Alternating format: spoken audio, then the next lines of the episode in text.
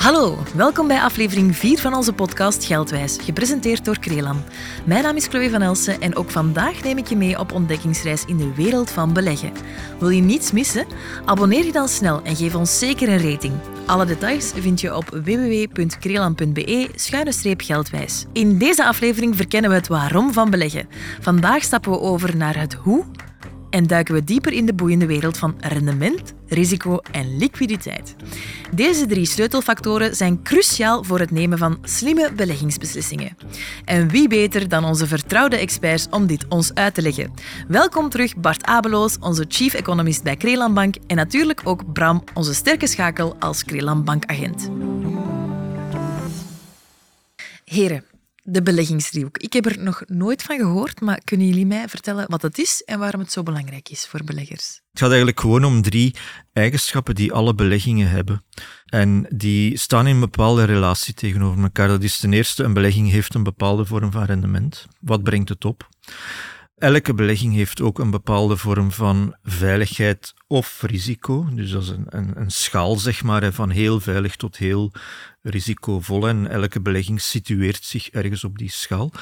En een derde eigenschap die alle beleggingen hebben, is wat men noemt liquiditeit of beschikbaarheid.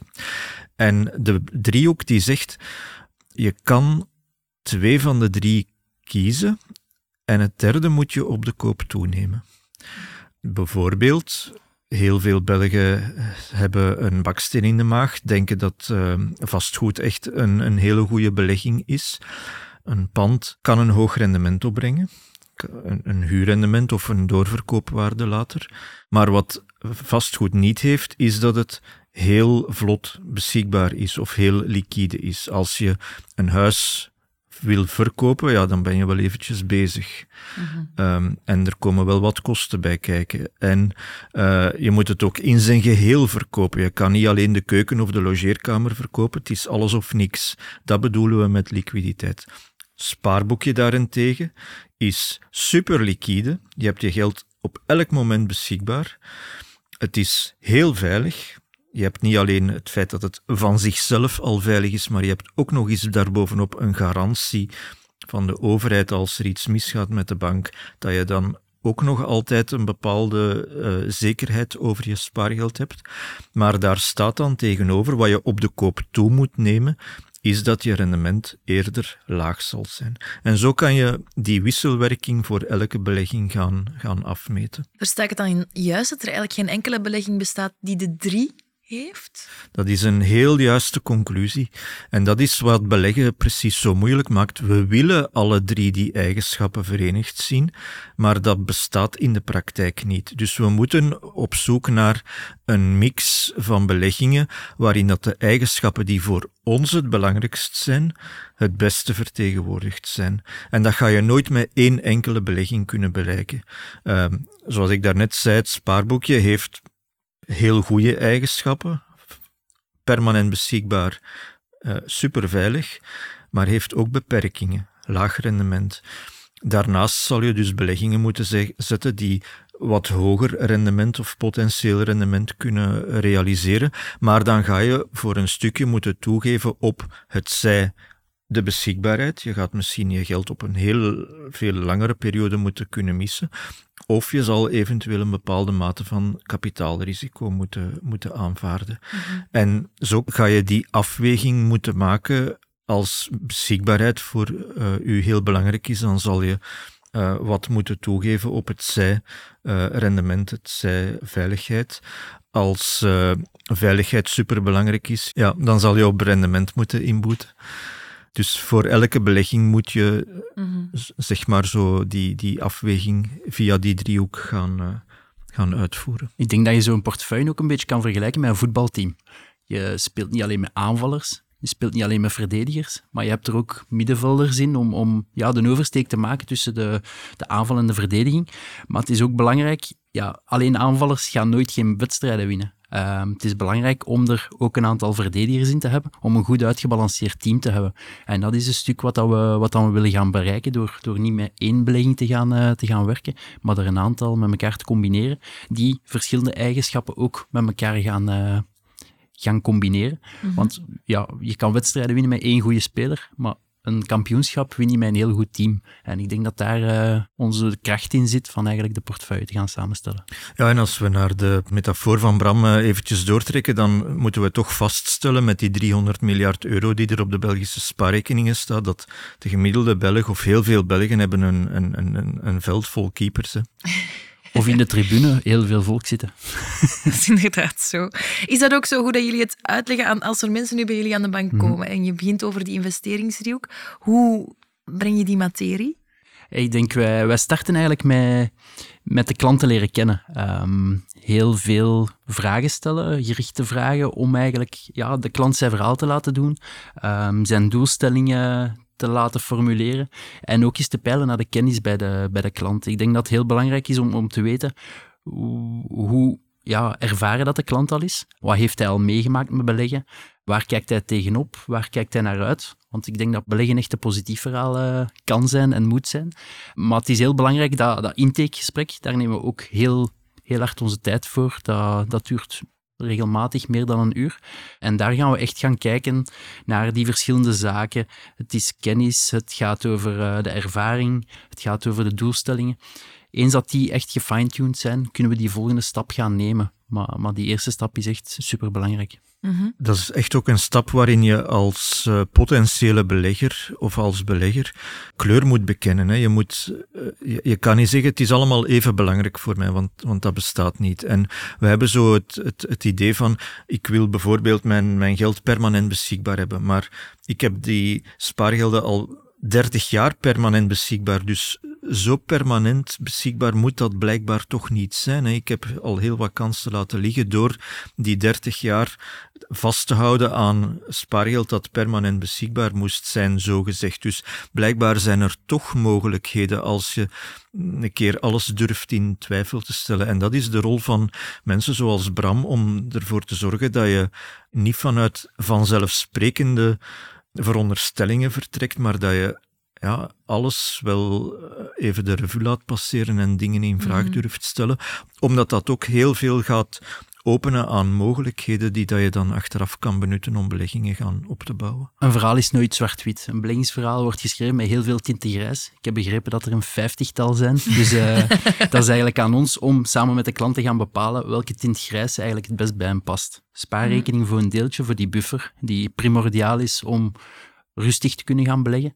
Maar in tweede instantie natuurlijk uh, ook wel een stukje gaan kijken naar liquiditeit en, en rendement, hoe dan we die het best kunnen gaan verzoenen. In combinatie met dat risico dan. Is wat Bart zegt, is dat een herkenbare eerste reactie van mensen? Als je vertelt over de investeringsdruk, dat je zegt mhm. van, uh, dat ze zeggen van, ja, maar ik wil eigenlijk alle, toch alle drie, kunnen voor mij niks vinden wat, dat er, wat dat het toch combineert? Ja, ik denk uh, heel veel reacties zijn van, ja, voor mij is het oké, maar ik moet er altijd aan kunnen belangrijk is gewoon om, om nuance te gaan aanbrengen in dat verhaal. Even te gaan kijken, wat bedoelt de klant daar eigenlijk mhm. mee? Want klanten hebben op, regelmatig ook heel algemene mythes die eigenlijk spelen, die even gaan, gaan doorvragen, gaan bekijken van wat bedoelen we daarmee en, en hoe kunnen we daar eventueel een oplossing voor vinden. Ik denk dat dat eigenlijk onze job is. Uh, en, en ja, elk verhaal is anders, dus dat, dat maakt het ook net boeiend om, uh, om mhm. telkens dat gesprek weer aan te gaan. Is het moeilijk om, wat Bart aangeeft, hè, van soms te spiegelen van ja, maar je hebt eigenlijk al 30 jaar een spaarboekje, dus die liquiditeit lijkt niet zo belangrijk voor jou? Ik denk achteruit kijken is altijd, kan voor frustraties zorgen. Dus ik, ik denk dat het echt belangrijk is om, om de stap naar voren te zetten, te kijken van oké, waar staan we vandaag mhm. en, en waar kunnen we eventueel naartoe gaan werken. Kijken naar het verleden, ja, dat creëert zo een sense of urgency, daar, daar moeten we een stukje van, van wegblijven, denk ik.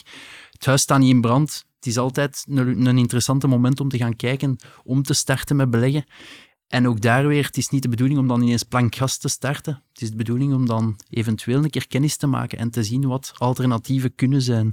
Ik denk dat er, ja, dat er heel veel mogelijkheden zijn. En, en dan is het even kijken van wat kan er voor die, die persoon eventueel passend zijn.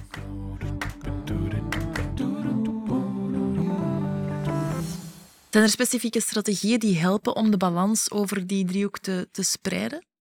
Wij gebruiken regelmatig ook een, een beleggingspyramide. Um, een piramide, ja, dat is ook de vorm van een driehoek. Um, maar daar gaan we eigenlijk onderaan een, een goede brede basis maken die basis zorgt ervoor dat in slechte tijden, dat je eigenlijk ja, dat je niet te veel verlies gaat maken. Dat, dat de schommelingen niet te groot worden.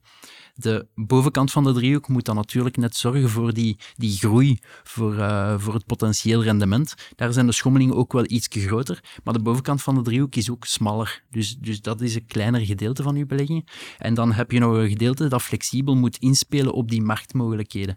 Die eigenlijk plankgas gaat geven of wat meer het gaspedaal induwen op het moment dat, het, dat de financiële markten toelaten. En omgekeerd, het moment dat het goed is om even een beetje meer aan de zijlijn te gaan staan, van dan ook wat, wat winst te nemen en, uh, en wat voorzichtiger te worden.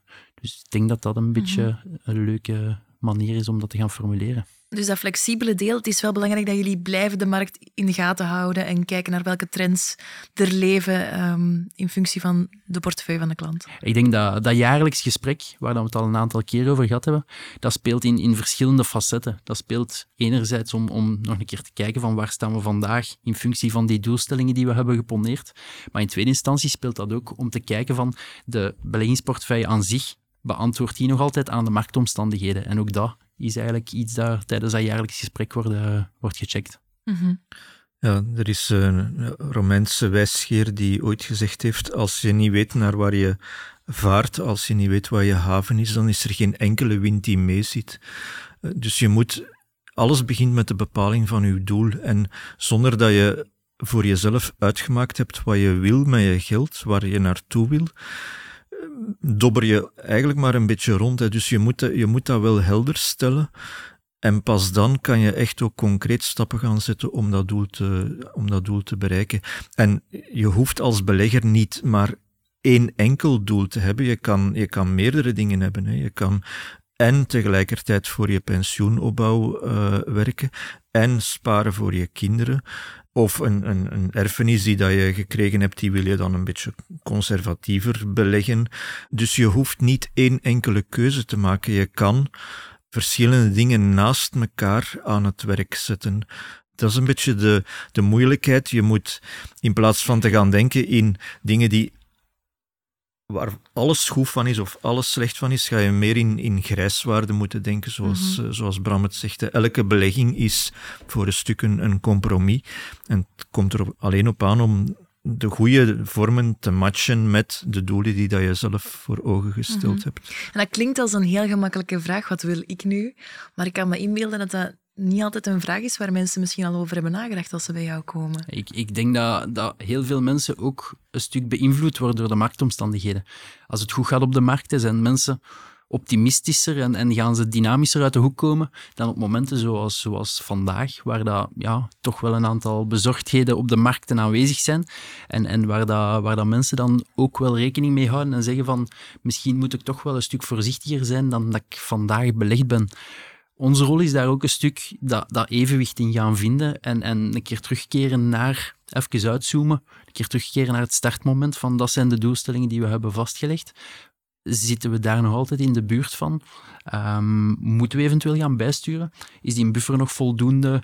Zijn er eventueel nieuwe omstandigheden die maken dat je buffer groter of kleiner moet worden? Mhm. Want ook dat, ook dat is een, een deel van, van het geheel eigenlijk. Het is, het is mhm. geen geen rigide systeem waar dat je in vastzit voor, voor vijf jaar of langer. Het is ook iets wat dan we telkens weer gaan bijsturen en, en eventueel uh, kunnen aanpassen. En hoe helpen jullie bij dat initieel vastzetten van die doelstelling? Want als je daarnet benoemd wordt van uh, er zijn verschillende mogelijkheden, oftewel ga je aan pensioensparen doen, oftewel misschien wel een erfenis opbouwen voor uh, de komende generatie. Hoe kan jij me daar als adviseur bij helpen, Bram, op dat moment? Om aan, ook aan die dingen die bij mij nog niet op de radar staan. Ik denk het, het leuke dat, dat wij als, als kantoor hebben, dat is dat we de mensen kennen. Dat we eigenlijk dat de klanten geen nummers zijn, maar dat we die mensen hun leven een stuk kennen, omdat we, ja, ik zit ondertussen ook een zestiental jaar in het kantoor. Ja, ik heb kinderen ondertussen ook een stuk groot weten worden. Um, ja, dat maakt ook dat je, dat je er een, stuk dichterbij staat, dat je eventueel kan zeggen van, ah, er is een kindje geboren, misschien is dat wel een, leuk, een leuke formule om, om voor je kind ook iets te gaan opzij zetten. Heb je daar al aan gedacht? Um, ja, grootouders zitten misschien ook in het kantoor. Misschien kunnen zij ook een centje opzij zetten. En dan is het wel leuk dat je vanaf 25 euro al kan starten, want het risico op veel kleinkinderen is, bestaat ook. Dus uh, ja, dat je die, die doelstellingen niet uh, te ambitieus maakt van bij de start. Dus ja, dat is... Uh, ja. Mama en papa, jullie hebben het hier voor het eerst gehoord. Jullie mogen beginnen beleggen voor jullie kleinzoon. Voilà. Dankjewel Bram en Bart. En hiermee sluiten we alweer een aflevering af van onze podcast Geldwijs. Vandaag hebben we ontdekt hoe essentieel het is voor beleggers om de juiste balans te vinden tussen rendement, risico en liquiditeit. Alles in lijn met hun persoonlijke doelen en wensen. Wat die doelen en wensen zijn, is voor elke belegger anders. Dus beste luisteraar, bepaal eerst wat je wil bereiken vooraleer je belegt. We hebben ook gezien dat hogere rendementen doorgaans hand in hand gaan met meer risico en minder liquiditeit. Aan de andere kant kunnen veiligere, meer liquide investeringen wellicht een minder hoog rendement opleveren. Het goede nieuws is dat door samen te werken met een financieel expert je een beleggingsplan kunt opstellen dat zowel aansluit bij je ambities als bij je huidige financiële situatie. Bedankt om te luisteren en luister zeker ook naar onze volgende afleveringen, want deze reeks stelt acht boeiende episodes. In de volgende aflevering gaan we ontdekken waarin je zoal kan beleggen. Wil je niets missen? Abonneer je op Geldwijs, laat een rating achter en deel de podcast met je vrienden. Voor meer details over onze podcast bezoek je onze website www.kreeland.be-geldwijs. Tot snel bij onze volgende aflevering.